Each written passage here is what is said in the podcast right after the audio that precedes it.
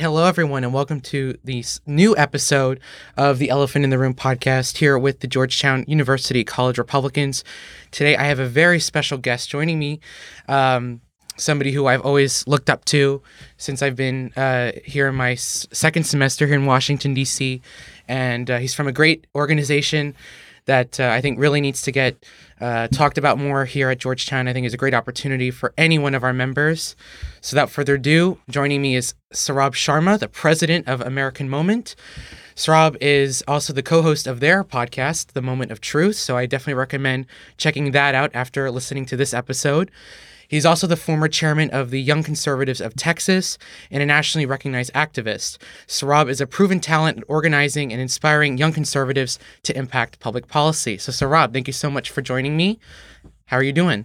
Uh, it's my pleasure to be here, Ian, and I'm doing great. Um, it's the first time I've been back on a college campus. It feels like in a little while, and I'm having sort of schizophrenic breaks with reality, and that's fine. Especially during final season. Yeah, I can imagine. I, uh, I, it's only been a couple of years since I graduated myself. I graduated in 2019 from UT Austin, but it's still just it feels so different. Um, I, I, don't I don't even know how to begin to explain it. Um, you know, to to sound like a an old man, like enjoy your time in college, guys, because uh, uh, it's basically the best that life gets for young people. Afterwards, it's a lot of hard work. yeah, I could imagine. And a lot of us here at Georgetown are uh, a lot really gunning, I think, to get into the our careers. But I think it's definitely true that we need to uh, enjoy our time here at Georgetown, whether we uh, do it through internships, through enjoying our classes. But let's uh, dive right in into uh, your organization, American Moment. What were your motivations for starting uh, American Moment, and what goals did you originally have? Sure. So, depending on how old your members are, um, they may or may not have been fully politically conscious during the Trump administration, watching what happened over the course of the four years of that administration. But the story is is both simple and sad. Um, the mandate that President Trump was elected on in 2015-16 was one based on, I would say, four key concepts. Uh, one, uh, end the endless wars. Two, fix the trade deals. Three, shut down the border, immigration, legal and illegal. And four, actually fight the cultural enemies um, on the left that the right has been weak towards for the last 50 years. Um, those four themes were sublimated into a pretty standard GOP agenda for the four years that he was in the White House. We got some very good things like on trade, and we did secure the border, um, but all that was ultimately undone by Joe Biden. And the main reason why this happened, I think, is because there weren't enough people in the White House, in Congress, supporting the president's agenda, helping him implement an America First agenda. So American Moment was founded in order to solve that problem. Starting at the most junior levels, we create the kinds of people who will go on to staff presidential administrations, to staff public policy organizations, and to staff congressional offices. And that's the context under which you and I met. You've participated in some of our programming as you've been an intern on Capitol Hill. And it's the context under which I hope to meet a lot of the members of your chapter and other Georgetown kids is if you believe in the America First agenda and you want to get involved in a substantive way, come to us. We'll help make that happen. Um, but we've existed for a little over a year now publicly. We've been building the organization since April of 2020. Um, that process was nerve wracking. Uh, it's, it's a challenge every day, but I have the best job in DC and I have uh, more fun than I deserve uh, getting to do something um, not that many years out from from where your members may be now. Uh, ultimately, one of the benefits of living in such a decrepit political system that's so full of boomers past their prime is that uh, young, entrepreneurial, capable people are able to uh, have an asymmetric advantage. And if they have the wherewithal to get something new built and get something new done, they can do so. Uh, the challenge is just making sure you're, you're set up in order to do so. Yeah, excellent. And what are some of the opportunities that you provide for Georgetown students who want to get involved? Sure. So it looks a little bit different depending on what stage of your career it's in. Most practically, it's come meet with us and we'll try to help you get an internship if we believe you share our values. After you graduate, it might be that we help you get a job. It might be that if you'd like to drop out, I'll help you do that and get a job right away.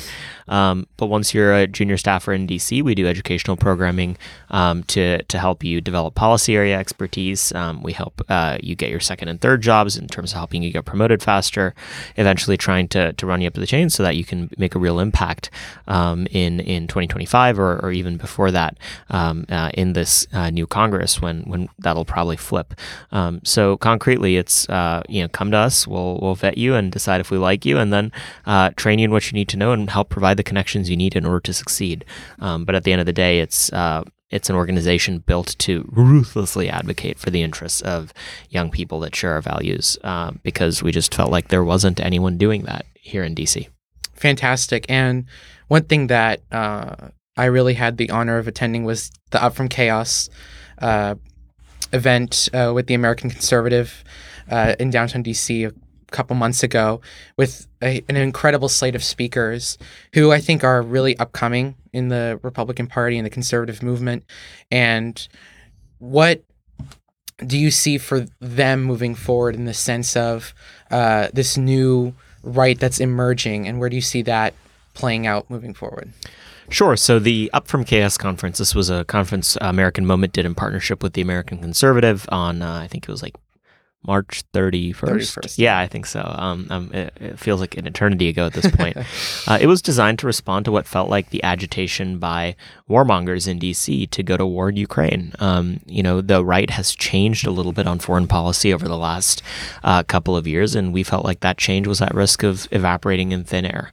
And so we hosted Up From Chaos Conserving American Security to put a flag in the ground and say, no, uh, we are not going to go to war in Ukraine. We're not going to go to war anywhere. Right now is the era where we need to be focusing on the challenges we have at home. We need to be fixing our trading relationships, rebuilding the middle class, and focusing on the cultural divides that face the country. Um, and we were very lucky to, to have a fantastic speaker lineup. People like uh, uh, soon to be, hopefully, Senator J.D. Vance, uh, Senator Rand Paul, Thomas Massie, Matt Rosendale, Dan Bishop, um, Joe Kent, um, lots of really exciting up and coming figures uh, on the um, American right. And so uh, the purpose of the conference was was to put that flag in the ground, and, and seeing the subsequent fallout has been has been good. I mean, we've now put the neocons on the back foot. There was a, a neocon conference that happened a couple days ago, and there were less than fifty people there because um, it's just not where the mood is at, and the way that those people traditionally exercise control was elite control. Um, but now more and more people are, are wising up, and so just today, as of taping, uh, there was a vote last night uh, on a, a, $40 billion aid package to Ukraine, uh, and 57 Republicans voted against it. That feels like it would have been unheard of 10 years ago, certainly five years ago. Um, and uh, and two of our speakers, or actually all three of our members of Congress that were speakers, uh, voted against it. Thomas Massie, Matt Rosendale, Dan Bishop was really proud of them for taking that bold vote. It's easy to give fancy speeches. It's a lot harder to vote right when the time comes. Um, but that's really what we do is that, you know, because of the relationships we have with personnel, because of the worldview that we have, we're able to put on cool programming like Up From Chaos. And we hope to do do more of it in the future. Yeah, and then how would you put American Moment? What do you think distinguishes American Moment from any other conservative organization uh, in Washington D.C.? So if you're conflicted, you want to do mm, maybe American Moment, maybe uh, a place like AEI or the Heritage Foundation. What how would you pitch it to Georgetown students to say America Moment should be on the top of your list? Well, if if you have this agenda, if you believe in the America First agenda, we're basically the only game in town. There's lots of great organizations in DC, many of them staffed with good, well, good, well-meaning conservatives that I love. But at the end of the day, there's no organization other than ours that has cohesively this agenda um, from page to page. Um, we're also not a think tank. I mean, you're not going to come here to go intern in the, the immigration studies department at the Center for Greatness at American Moment. That's not a thing. What we do is we help advance your career through other organizations, through congressional offices. And so you'd come to us and we'd help place you, we'd help train you, we'd help uh, provide you the resources and connections you need in order to succeed. We're not really uh, the place that many of you will work. In fact, you know, uh, I, I, doubt any of you will because we only have three people, four people on staff, and maybe you know one or two more later this year, but that's it. Um, and so uh, you know practically what getting involved look like. It, it sometimes it involves getting uh, coming to uh, AM Fridays, which is the program you've participated in. Those are Friday lunches we do with interns and junior staffers on Capitol Hill. We bring in speakers. It may partic- It may mean uh, participating in one of our credentialing courses, which is a ten week certification course we're doing on foreign policy right now, one night a week. We bring in foreign policy experts. Next one will probably be immigration. After that, economics. Who knows? Um, following that, uh, you might end up coming to a conference, um, or you might end up, uh, uh, if you really end up taking a specific track, doing our Fellowship for American Statecraft, which we're, I believe, sending out um, uh, acceptances today. Uh, literally, as we're speaking, I think my COO is sending out the acceptances. That's a program where we pay people $3,000 a month to get their first job in DC. It's designed for mostly graduating seniors or people who have already graduated, or maybe in some cases juniors, but it's really designed like if you, for whatever reason, have a hard time breaking into the job market in DC, uh, we're here to help. Now, are Georgetown kids necessarily going to be the best fit for that? Probably not. You guys are already living in DC. You guys are going to elite school. You have a lot of connections. Um, but basic point is, is that we're here to help. And so whatever way that someone needs help, whether it's the right connections, whether it's the right training, whether it's understanding more about how to think about uh, worldview questions from our perspective, uh, that's what we help with. Excellent. And as you mentioned, a lot of the new policies um, that American Moment is really striving to change in DC and really ref- rewrite what the conservative movement has been traditionally for many, many decades. But where do you see the conservative movement going in the long run? Is this just going to be a phase uh, in the conservative movement and eventually we'll go back to what we were? Or do you think this is permanent and how do you think it will keep evolving from here? Sure. I um I have a standard riff which is that there are two false paths. Um, one is uh, boomerism. Um, the idea that oh the moral arc of the universe is long it bends towards just, justice everything will be fine because the american people believe in liberty and we have a silent majority and blah blah blah blah blah that is childish um, there is no reason to believe that victory saving the country is guaranteed um, but the other thing that is also not true is what I call doomerism, which is the idea, oh, all is lost. The left's gains are too high. They have too much institutional control. Give up on America. We're not going to save the country. Political solutions will not save us. No, I would I would argue that we're basically somewhere in between. It'll be the individual actions of young people who sacrifice um, uh, real prestige and treasure to to make a difference over the next ten to fifteen years that'll determine if there'll be a country at all um, for uh, us and our kids. Um, that's a very different approach and mindset than say uh, your grandparents may have had. For them, being involved in politics was, oh, how do I create an America that's great for my grandkids? Uh, we'll be lucky if we're allowed to have grandkids, frankly, um, the way this regime is going, and so we uh, we we think about it from that perspective is, um, you know, the, the case for being involved and the reason to be involved is because we're, we're, we're somewhere in between right now. And that, that applies to the conservative movement as well. There's no reason to believe that America First is going to win. Uh, uh, by default, and there's no reason to believe that the neocons will take over again by default. It'll take hard legwork. It takes replacing and and reviving the organs of the conservative movement that decayed that can help champion this agenda. It means pushing people to be better. It means creating incentive structures for people who might be on the fence to do the right thing. Um, it's long, arduous work, but political paradigm shift has to be. There's no other way to do it, uh, and so that's that's really the way we think about the long haul fight is how do we set up the political paradigm in the country to to make it do the things that we want. Yeah, and uh, one of the big, I guess, points you get from uh, a lot of people who are like election strategists is looking at states like Arizona, like Georgia, like Texas, and saying, well, look how the left is gaining in like the DFW in the Dallas Fort Worth area, the Atlanta suburbs, and in uh, the Phoenix suburbs. How would you respond to that? Would uh, are the gains that are being made uh, by Republicans in the America First movement in the Midwest, so Michigan, uh, Wisconsin, Pennsylvania, Ohio, Iowa, um, strong enough to deter that, or do you think that the America First agenda will eventually take a stronghold in places like Arizona? I know that there are a lot of strong candidates running for the governorship there and the Senate, uh, as well as Texas in particular. Yeah, I think that there's there's two sides to this. One, part of the reason these states are slipping is a downstream consequence of policy, uh, for a couple of reasons. One, when you have a governor like Governor Abbott in Texas who goes around panhandling to the biggest Fortune 500 companies in the world, saying, "Please move your entire workforce here," you know that's going to result in uh, people uh, moving there who don't share Texas values. Um, it also is a downstream consequence of, say, immigration policy. Mass immigration uh, causes people to to vote left. Um, it's a downstream consequence of our trade and economic policies because by creating an economy that's fake, that's really just people sending emails at each other, um, as opposed to an economy that's tied to the ground where people actually build things and make things, we're encouraging people to flock towards urban areas that are very good at turning people liberal. Um, so, winning on the policy agenda now creates political circumstances that are better for us down the line.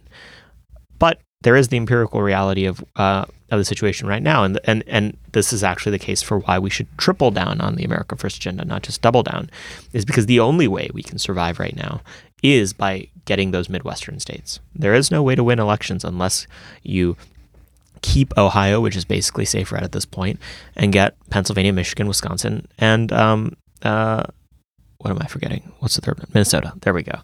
Um, and so we should advocate for an agenda that champions the interests of the people in those states so that we can we can win elections. And if we end up having to lose Texas, fine. Georgia, fine. Whatever. Um, if the choice is between the working class majority of this country that actually build things and sustains the prosperity that we all benefit from, over like overeducated knowledge workers with you know two degrees and resentment towards the world because they're unmarried, childless, you know, porn and weed addicted cat ladies fine. Like I, I I'll pick I'll pick the working class majority in this country any day of the week.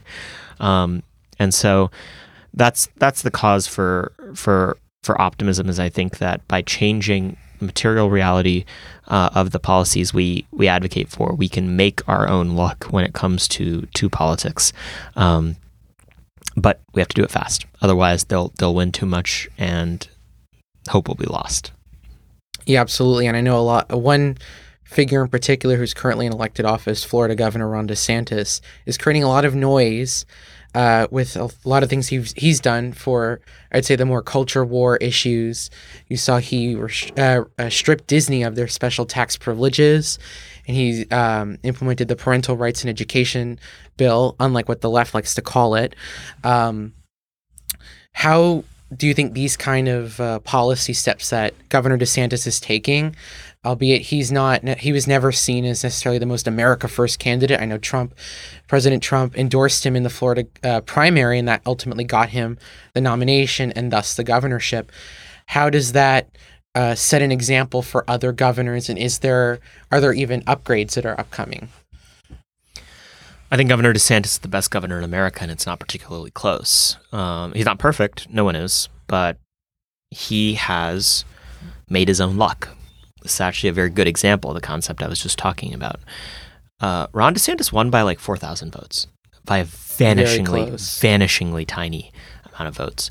Uh, Florida, uh, the world would look different, I think, if he had lost his election. That's how singularly important a figure I think he was. Um, but he didn't lose. He he won, and he took the political mandate that he had and he used it to win more.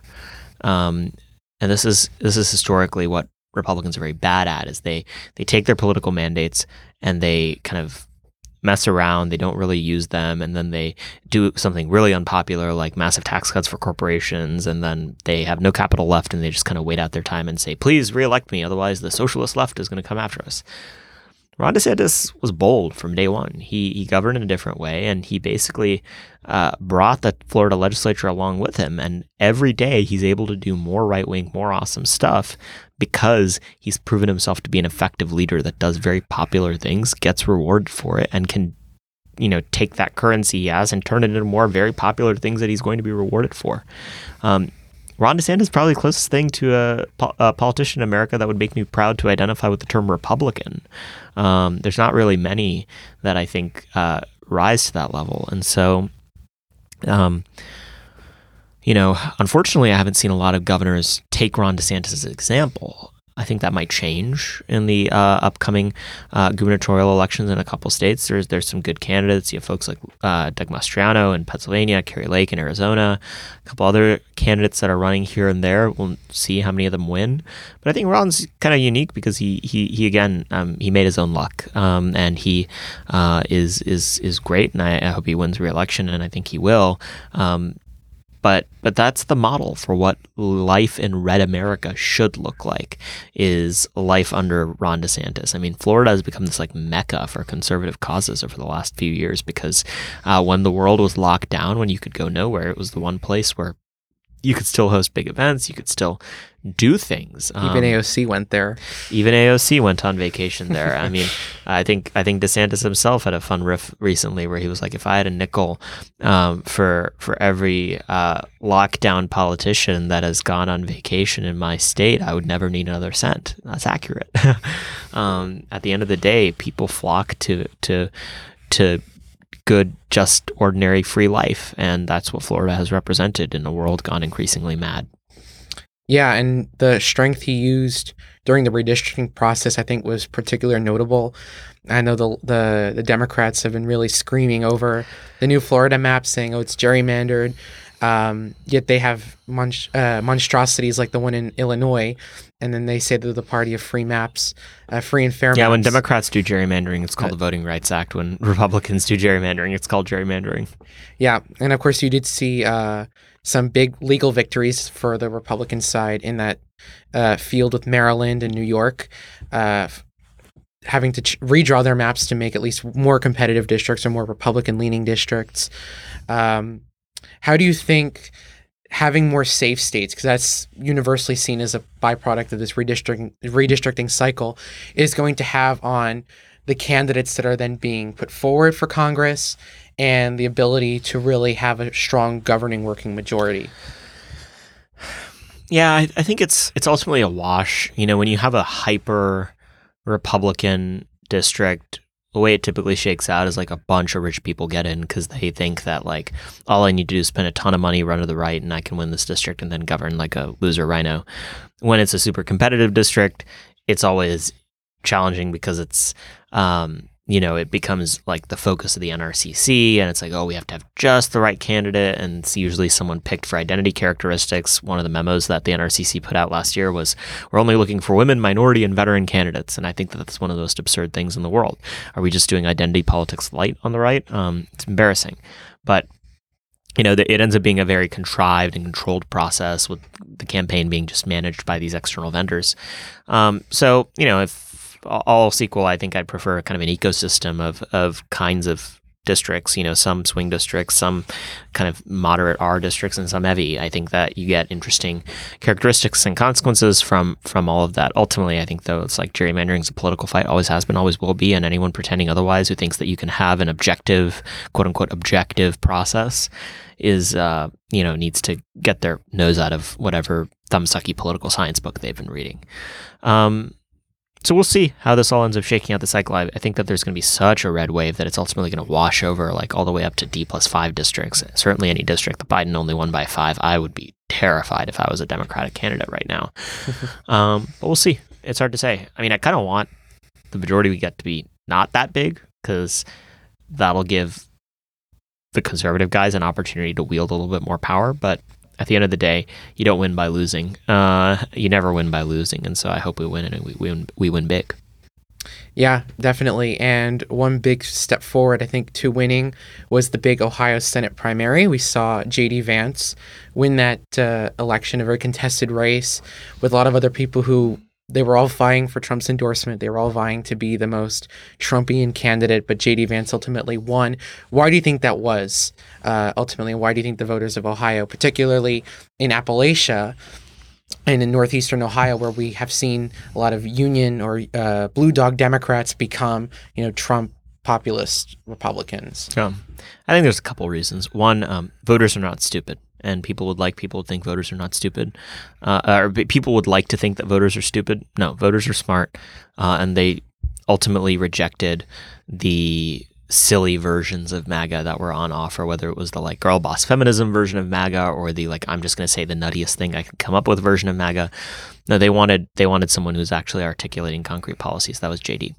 Uh, two, I think JD just has a charismatic personal story that and a tie to Ohio that none of the other candidates can can match. Um, he is the Trump electorate in so many ways, and so I think that's another reason.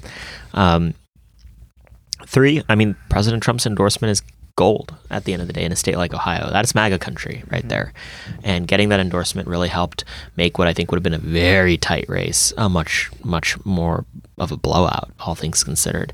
Uh, and JD had so much money spent against him. Anyone who thinks that JD had like the financial advantage in this race is, doesn't know what they're talking about. He had more money spent against him than any other candidate, maybe than all the other candidates combined. I think that was the official number. Probably had like 40 million all told spent against him, something crazy like that. Um, it, and I and I think when all the when the powder dries on this, this will be the most expensive Senate campaign in American history. Um, that's that's what it's going to be.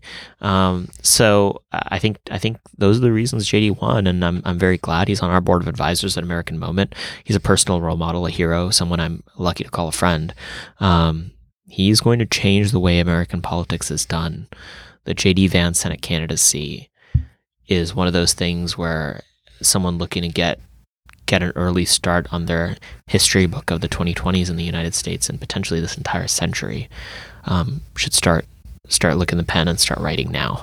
Um, that's partially why I think there's going to be a lot of people coming after him over the next few weeks and months because I think the left will do anything they can to let to make it so he doesn't get that seat. I do not think they will succeed. I mean, yeah, as you said before, Ohio is more of a safe red state. I mean, Trump won it by nine percentage points, if I'm not mistaken, in both 2016 and 2020. So um, definitely an uphill climb for Democrats in a blue in a red wave year, even in a blue wave blue wave year that I would think that they'd struggle to win Ohio. But um, with J.D. Vance, if uh, God letting, he becomes the next senator of the great state of Ohio. He would become, in my view, the first truly authentic America First senator. I mean, Josh Hawley's great on a lot of issues, but J.D. Vance has explicitly run on America First and has said a lot of bold things that a lot of people were afraid to do, especially in that race. Like he stood up for um, Marjorie Taylor Greene and a lot of other members of Congress who are very controversial and said that there needs to be that the left has to be stopped in a lot of these ways and we need to reform the Republican uh, Party and the messaging and the platform in many different ways.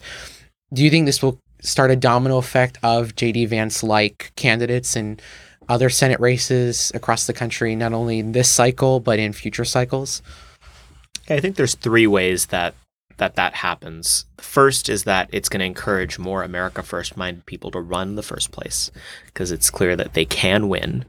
Two, it'll discourage neocons from running because they're going to think that, man, I just you can't win it. There's too much MAGA in the party, which is good.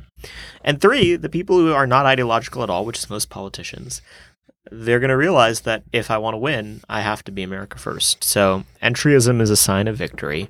You have to manage it, but but that's ultimately, I think, going to be the the outlay. Um, in terms of this cycle, obviously, I'm, I'm very excited for my friend Blake Masters. I hope he does uh, does very well in Arizona. I think there's a slate of great congressional candidates: Joe Kent, Anthony Sabatini, John Gibbs. Um, Patrick Witt was running for Congress. He's now running for Georgia Insurance Commissioner. Um, and I think there's there's some senators who I think are going to surprise us with how good they are. I think I think Adam Laxalt will be a good senator. Um, uh, I think uh, I think that you know Herschel Walker might be a good senator. Um, we'll see. I don't know them personally. I don't know them as well, but um, I think there's a lot of reasons to be optimistic about this cycle, and there will be whether um, the penumbra of one or an actual you know listed one. There will be an America First caucus uh, in the the House and Senate um, by this time next year, uh, and it will change American politics. Um, we our faction has a plan for what needs to be done to save the country. And it's not just opposing what the left does, that's obviously part of it, but it's fundamentally changing the way that politics is done in this country and the policy consensus in Washington. Um, JD is going to be the tip of the spear for that, as are many of the rest of them. It's going to be a really exciting time. It's a really exciting time to be in politics, especially if you think this way. If you're an avowed neocon, then you know sucks to suck. I'm sorry, cry cry harder. I don't know what to tell you, um, but but there's there's reasons to be optimistic ahead. Yeah, and speaking of Blake Masters, he's somebody that I've been looking at for a long time in that race. And my cousin lives in Arizona. So, Alexis and Josh, if you're listening to this, um, please pay attention to your big Senate race and your gubernatorial race because they're very important for our country moving forward. But um, in Arizona, how does that translate from Ohio? Because I know JD Vance had that big win in Ohio. How does the game change in Arizona, a state that was that is been called a lot by neocons as the beacon of McCain republicanism, and the and the state that Trump lost because he wasn't he picked a fight with John McCain. Yeah, I mean, I think people over extrapolate this stuff. Um, John McCain did dirty tricks every campaign he ran to make sure that he never had credible challengers. I, I look. I, I think at the end of the day, there are some things that make the Arizona electorate different. They look for sort of people with an independent streak in whatever direction that might be. Blake certainly fits that profile. So does Kyrsten Sinema in her own way, right? Um, I think they're going to like a younger candidate. It's a younger state. Um, but I think in such a wave year, I think any any Republican has a fair shot. But I think of the Republicans, Blake has the best shot because he's the most charismatic, the most capable um, candidate, and uh, and I think I think he'll do very well. It's just, it's just it's going to be a real general election. Obviously, the Democrats are going to spend hundred million dollars um, to keep Mark Kelly in, and Mark Kelly sucks, and uh, he has bad voting record, and he has not been independent like Kyrsten Sinema and Joe Manchin, and so he's going to have a real tough race ahead of him, and I think he's going to lose. Um, but it's going to need it's going to take Blake to to make him lose. Exactly, and um, of course we see Blake Masters having events with former President Trump. Does that uh, entail a similar story as, as JD Vance. I mean, the polling shows him, I think, in third. A Trafalgar poll had him at like 20%, 21%, which, given his lack of being in office, unlike Mark Brnovich, who's the incumbent attorney general, and uh, I forgot who the other frontrunner is in that race. Um, Jim Lamon. Jim Lamon, exactly. Uh, they they've been spending a ton of money in that race, and and Blake Masters, backed by Peter Thiel, has not spent as much money. Do you think that should Trump endorse him and then him put and then Blake Masters, of course, putting out that huge ad blitz or using that money for his campaign funds would represent a steamroll? Like we're like we're seeing Kari Lake dominate the primary polling at like four, north of forty percent now. It seems very clear she'll be the nominee. Do you think? Uh, Blake Masters taking that kind of Trump endorsement, having the money, spending it, will put him in a similar position to Kari Lake. I think the president likes Blake Masters. We'll see if he ends up endorsing. I hope he does. I think he um, he knows that Blake's the best candidate in the race. That you know these things happen in their own time uh, down at the Winter White House, Mar-a-Lago. Um, but I hope it happens, and I hope it happens soon. Um, you know the uh, I think it's shocking how poorly Lamon and Brnovich are doing, given all the baked-in advantages that they have. Lamon spending oodles and oodles of his own money, and Brnovich being a statewide elected office holder, the fact that the the Trafalgar poll that you mentioned, which is not even the best poll that exists for Blake, had them at 24, 24, 19, uh, with with Lamon and and uh, Brnovich at 24, and then Blake at 19. That's incredibly exciting because, um, you know, the, those that means that Trump endorsement happens. Blake immediately is put over uh, the edge. But also, even without, I mean, again, Blake's just getting started. And the fact that these people with all these baked in advantages are doing so poorly, uh, they should just uh, quit right now. Uh, you know, I think that'd be good. Um, so it's uh, it's going to be an exciting time. Um, but, uh, you know, these, you know, t- be tweeting at President Trump, be telling him to endorse Blake Masters. Uh, every little bit helps, um, and uh, and let's hope that that that President Trump comes in because I think that'll that'll really seal the deal. Yeah, and uh, of course, Twitter now being bought by Elon Musk. A lot of uh, liberals are, and leftists, quite frankly, we're going crazy, saying that they cannot express their opinions anymore because the right is not going to be censored as much. What impact do you think of uh, President Trump being put back on Twitter could impact Republican campaigns, whether that be for this cycle or even for 2023 when Kentucky and Louisiana will have their uh, gubernatorial elections that are currently Democrat incumbents. Like, do you think that will shift the dynamic because President Trump has been relatively quiet, uh, especially for the Virginia gubernatorial election? I know that he, Glenn Youngkin, kept him at his arm's length, still won, and his governing, I think, as much more uh, MAGA Republican, and I think he led on in his campaign, and a lot of Virginians expected him to be, which I'm not complaining about, but he's I think certainly risen to be one of America's top governors uh, in the span of less than a year, and he's in a in Virginia, which is a state that Biden won by ten points. Um, but how do you think that uh, Trump getting more of a voice out there, given that's typically seen as his weakness, his Twitter account, especially for independents and moderates who could swing uh, key swing races one way or another. Yeah, um, it's a little bit hard to say, just because. Rephrase your question for me. Yeah. is that um, with Glenn Youngkin winning with a more quiet Trump on Twitter, Yeah. he wasn't able to like tweet out that he loved Glenn Youngkin like he had in uh, 2020 and in other cycles where he really showed admiration. Yeah, so so I mean, I, I. I think that the effect of Trump's Twitter is is not just you know his endorsements. I think it goes much beyond that. I it, it's it's easy to forget because it feels like so long ago. But when Trump was on Twitter, literally the entire news cycle revolved around his tweets. He could fundamentally change everything being discussed on television, on social media, uh, and elsewhere instantly, all the time.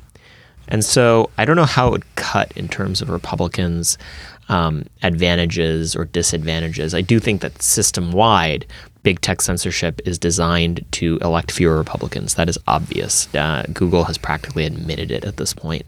Um, but in the narrow case of just Trump, I think you know it emboldens a lot of voters. It excites them. Does it turn off some moderates? Maybe I don't know. Uh, midterm elections are really all about turnout at the end of the day. And what do you want? Mean tweets or do you want seven dollar gas? That's really the choice I'd put before every middle class suburbanite that that finds him a little bit brash. I personally love the way the President Trump style is. I think it's a lot of fun, um, and I think that he his instincts are at the end of the day, the most powerful resource America first has. His instincts are gold, and you just need to set up the world around him so that his instincts are operative. Um, so, uh, him being back on Twitter means he'll be more in touch with the base again. He'll be able to see the messaging coming out. He'll make fewer bad endorsements, more good ones, and advance the right policies.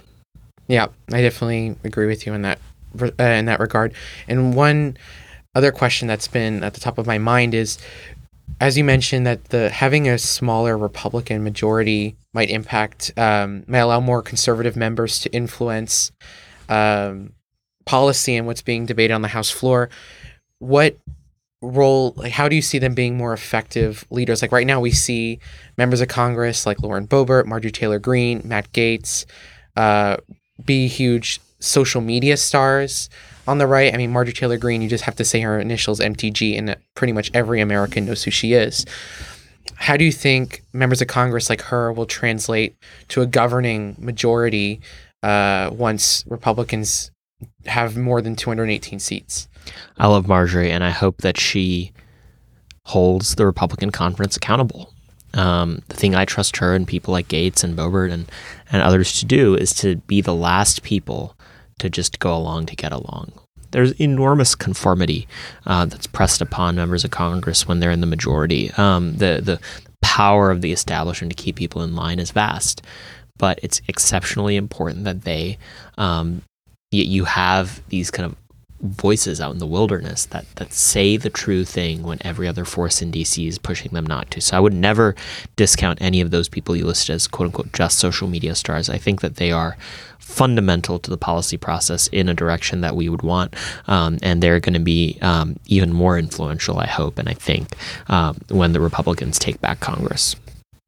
Yeah, definitely. Given uh, they'll be able to put pen to paper on a lot of issues that the base is really talking about and saying we need to change, like um, that Ukraine bill, uh, m- multiple Ukraine bills have really shown that um, if they're able to voice enough opinion, that they're able to get things done. And having those 57 Republicans vote against the 40 billion uh, Ukraine spending deal, I think, is a very positive sign to see that development. And um, one final question I have before we wrap up is with the America First movement now in full force, now with the MAGA agenda being the mainstream, do you think that encourages uh, more people to really, should a, another MAGA president come in, whether that be President Trump or even beyond that? How do they keep the fight going, and how what what's your piece of advice to people who are getting into politics? I know that American Moment serves a great purpose of giving connections and getting people into the into the into politics in the first place what would you do what would you tell somebody to really motivate them to really like run through the brick wall for the america first agenda and say this is the goal we need to fight for No one is coming to save you. In another life, I would have told people, you know, do some politics in college, go to the private sector, make a lot of money, the country will be fine. No, it won't. Uh, these decades ahead are the decades to sacrifice. Sacrifice comfort, treasure, and opportunities and anonymity in order to save the country that we all live in. Um, no one else is going to pick up a baton if you see it laying on the ground and you aren't willing to pick it up. Um, ultimately, the left was able to do everything they did with very few people, very few resources, um, and just relentless drive to fundamentally change the fabric of this country. I think that America First can do the same. Uh, it'll take discipline, it'll take sacrifice, and it'll involve a short, medium, and long term strategy that is anathema to self aggrandizement and uh, short term rewards. Um, but the reward will be in heaven knowing that you did something to create the material conditions where uh, people can be more virtuous and live decent lives, and that um, a great experiment in the United States of America continues to endure in basically the same regime type that the founders envisioned. Um, that's the that's the reward, and if it appeals to you, and it probably will, because you're a Georgetown kid, you at least have some interest in politics. It's uh, it's everything. And um, you know, I, I wouldn't I would have a hard time asking people to make that sacrifice if I hadn't done it myself. Um, but I have. Uh, I'm here running a little nonprofit trying to solve some problems in my slice of the world instead of being out in the private sector or law school or uh, you know tech or something like that. And and I'm very okay with the decision I made. Um, and I'm, I'm, more than happy to talk everyone with me off the ledge um, to make the same decision because uh, ultimately um, there's not that many of us that have what it takes. And if most of those people say, no, no, I'm going to wait for someone else to do it, we have no movement. Um, so come join. I couldn't say it any better. And uh, be sure to follow American Moment, follow Saurabh. Uh, tell them uh, all the American Moment socials to make sure that they do follow you? Sure. Uh, AmericanMoment.org. You can find information about all of our programs. Uh, fill out the mailing list. There's lots of opportunities coming out. We don't spam you with emails very often, we promise. Um, you can follow American Moment on social media. Usually it's ammoment.org, A M M O M E N T O R G. Uh, we are uh, our podcast, Moment of Truth, is published uh, weekly. Uh, usually uh, is an hour to an hour and a half long with a public policy expert, member of Congress, something like that as the main guest. Um, we're I think almost north of episode sixty. Um, ton of content that we're putting out. Um, you can find that on YouTube and Rumble as well as anywhere podcasts are found, uh, Apple Podcasts, Spotify, and so on. And you can follow me personally at S Sharma US. For deranged ramblings, some American moment product, pr- promotion, uh, cocktail recipes, um, and uh, and and other uh, crazy stuff. And thank you, Saurabh, so much for joining me here. I'm sure that a lot of our members will be gunning to join American Moment as I have, and I'll be definitely fighting tooth and nail to get them to join. But thank you so much for coming on today. We really appreciate it. Very honored, and we hope to work together again soon. Thank you, Ian, uh, and thank you for all the great work that you're doing. All right. Well, thank you so much. And be sure to follow uh, the Georgetown Republicans on Instagram, Twitter, and Facebook. Uh, it's at Georgetown CR on Twitter and then at Georgetown Republicans on Instagram. But thank you so much for listening. We hope you have a great summer, great rest of your summer, wherever you are in the world or in the country. Thank you so much for listening and have a great rest of your day.